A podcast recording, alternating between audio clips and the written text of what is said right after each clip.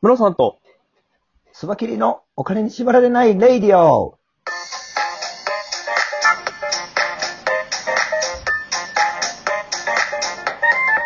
この番組は、元野村証券の営業コンサルタント、ムロさんと、テクニカルアナリストのスバキリがお送りするお金と経済のことを話す番組です。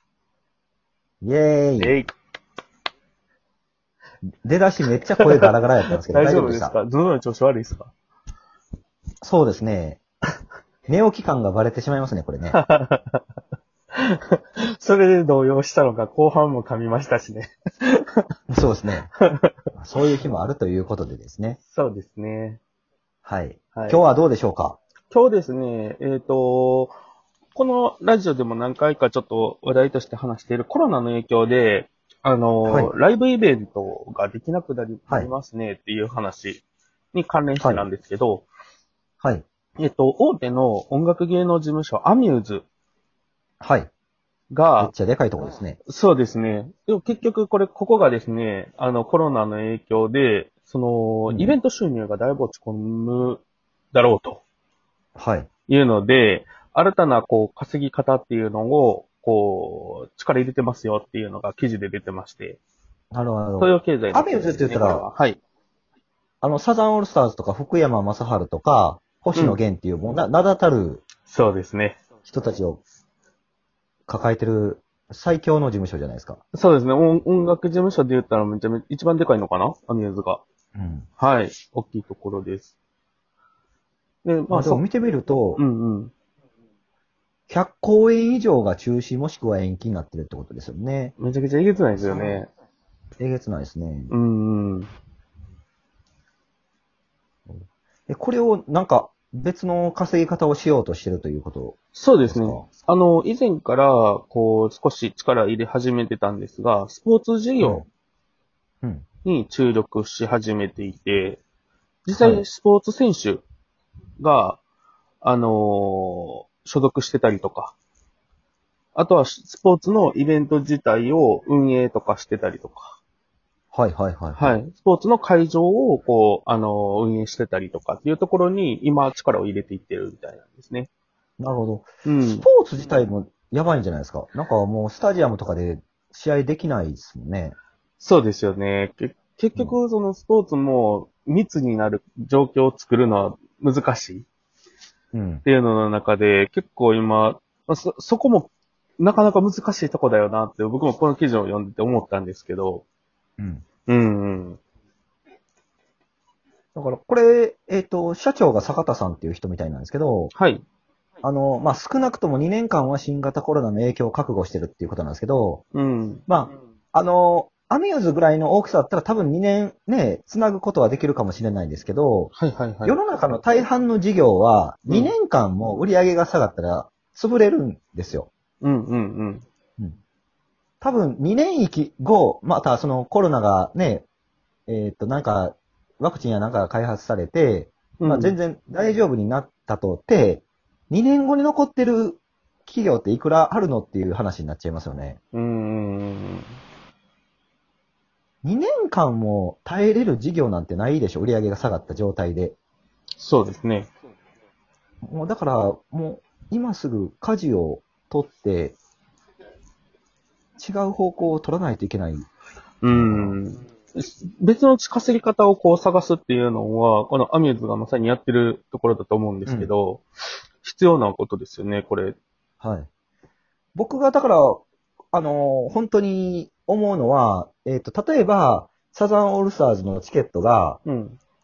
なんか、2倍でも3倍でも行きたい人はいると思うんですよ。サザンクラスのうのんで。あれば。うんうん。例えば、チケット代3倍で、席の数を3分の1にすれば、うんうん。興行収入はイコールになるじゃないですか。はいはい。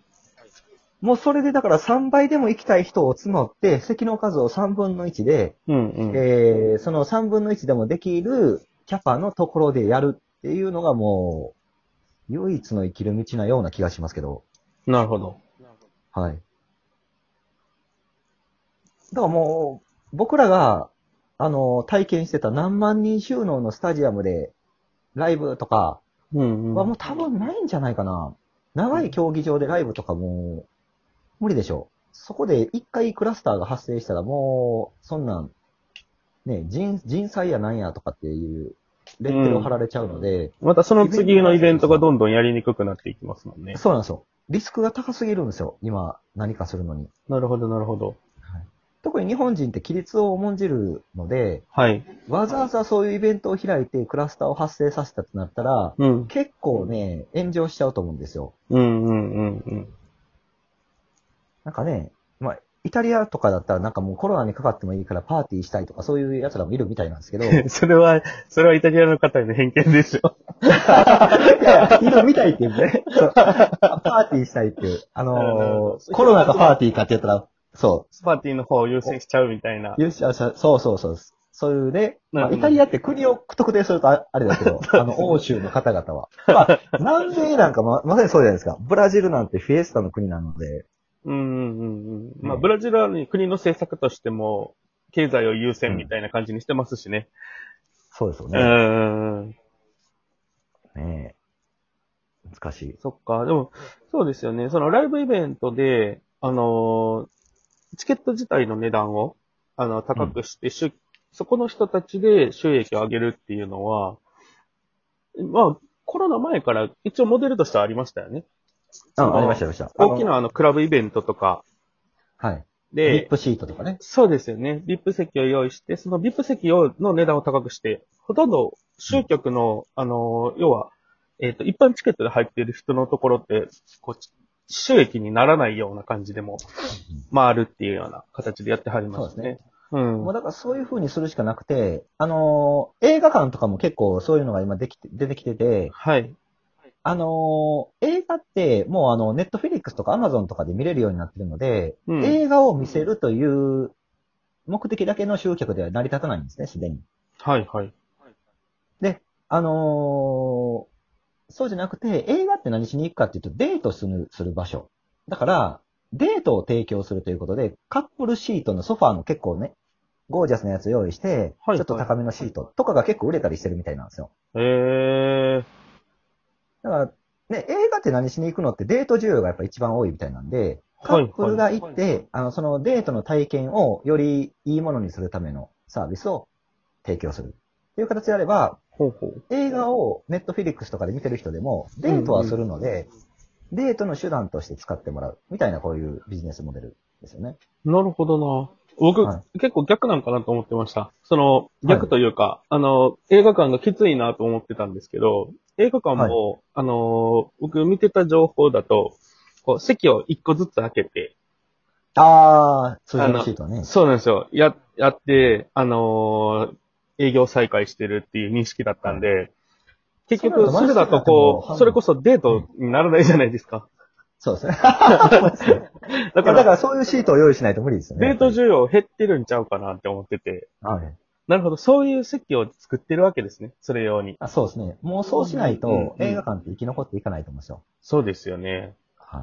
まあ一番、あの、心配されてるのは旅行業ですよね。うーん。この GoTo コントももう終わり GoTo そうにな GoTo で始まる。ね。GoTo 面白かった。もう旅行業これどないしてくれんねんって感じでしょうね。一個の産業が死滅してるような状況なんで、すべて。うーん。前期比売上5%とか、2%とか、そんなんですもんね。それってもう、廃業ですよ。だって、ほんまに、すごいですよね。このコロナの影響で一時一つの事業がもう消滅しちゃってる状態ですもんね。そうですね。うーん。いやー、これはもう、多分ね、あのー明治維新の時にはい文明開化があって、はい。あのーちょんまげを言う散髪屋さんみたいなのが一気に滅んだらしいんですよ。なぜかというと、ちょんまげを禁止されたから。はい、はでい、すねはい。同じような感じでしょうね。もうちょんまげ言う人がいないっていうのと同じで、だってもう旅行禁止されてるんだから行きたくても行けないし、そうか、そうか。もうそのちょんまげは生き残ることができなかったんですけど、うん、うん。旅行ってどうやって生き残るんだろうって感じですよね。そのちょんまげを言う散髪屋さんとは、今の現代風の散髪屋さんに姿を変えたんですかね。帰れた人と帰れない人がやっぱおるいるでしょうね。ちょんまげ言って何十年、俺のちょんまげ日本一みたいなの言ってた人は、なかなかなる厳ほしかったど。かもしれないですね。そうか。や、だから旅行業も何か形を変えて、うんうんうん。国内の近場に特化して何かとかね。はいはいはいはい。その何か地に変えて域、いかな地い域観光を、で地域で人を回すようなモデルにしないとダメってことですよね。そうですね。うん。もうだから、HIS とか、ね、海外旅行に特化してたから、もう舵切らないと無理でしょうね。それかもう耐えるつもりなのかな。もう回復資格するまで。そこを持ちこたえれる体力があるところは、それ、その選択もまあできるわけですもんね。うん。まあでもどれぐらいかかるのかわからないですよね。ほんまに2年、2年って言われてますけど、はい。 2年で本当に大丈夫なんていうところも、今、現状わからないわけですもんね。うん、うん。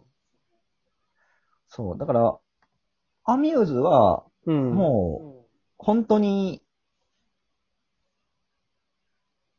大きなファンを持ってるので、うん、そのファンのた人たちとよりアーティストを近くして、うんうんうん。チケット代を高くするっていう方法が取れると思うんですよ。はい。むしろそれしかないんじゃないかな。うんうんうんうんうん。確かにな。うんそうか。まあでも、どの産業もあれですね。結局、今までの、あの、常識というか、あの、成功法は通用しない環境になっちゃったので、うんその時代に合わせた、こう、変化っていうのを、こう、迫られてるところですね。そうですね。うん。いや、だからすごいことになってきましたね。そうですね。大手芸能事務所も今まで通りではやっぱ難しいで、変化を迫られてるっていうことですね。まあでもそれに対応してるっていうことですよね、この記事は。うん。うんうん。これからどういうこ仕組みをやっていくのか、ちょっと注意して見ておきたいと思います。はい、見ていきましょう。はい。よろしくお願いします。します。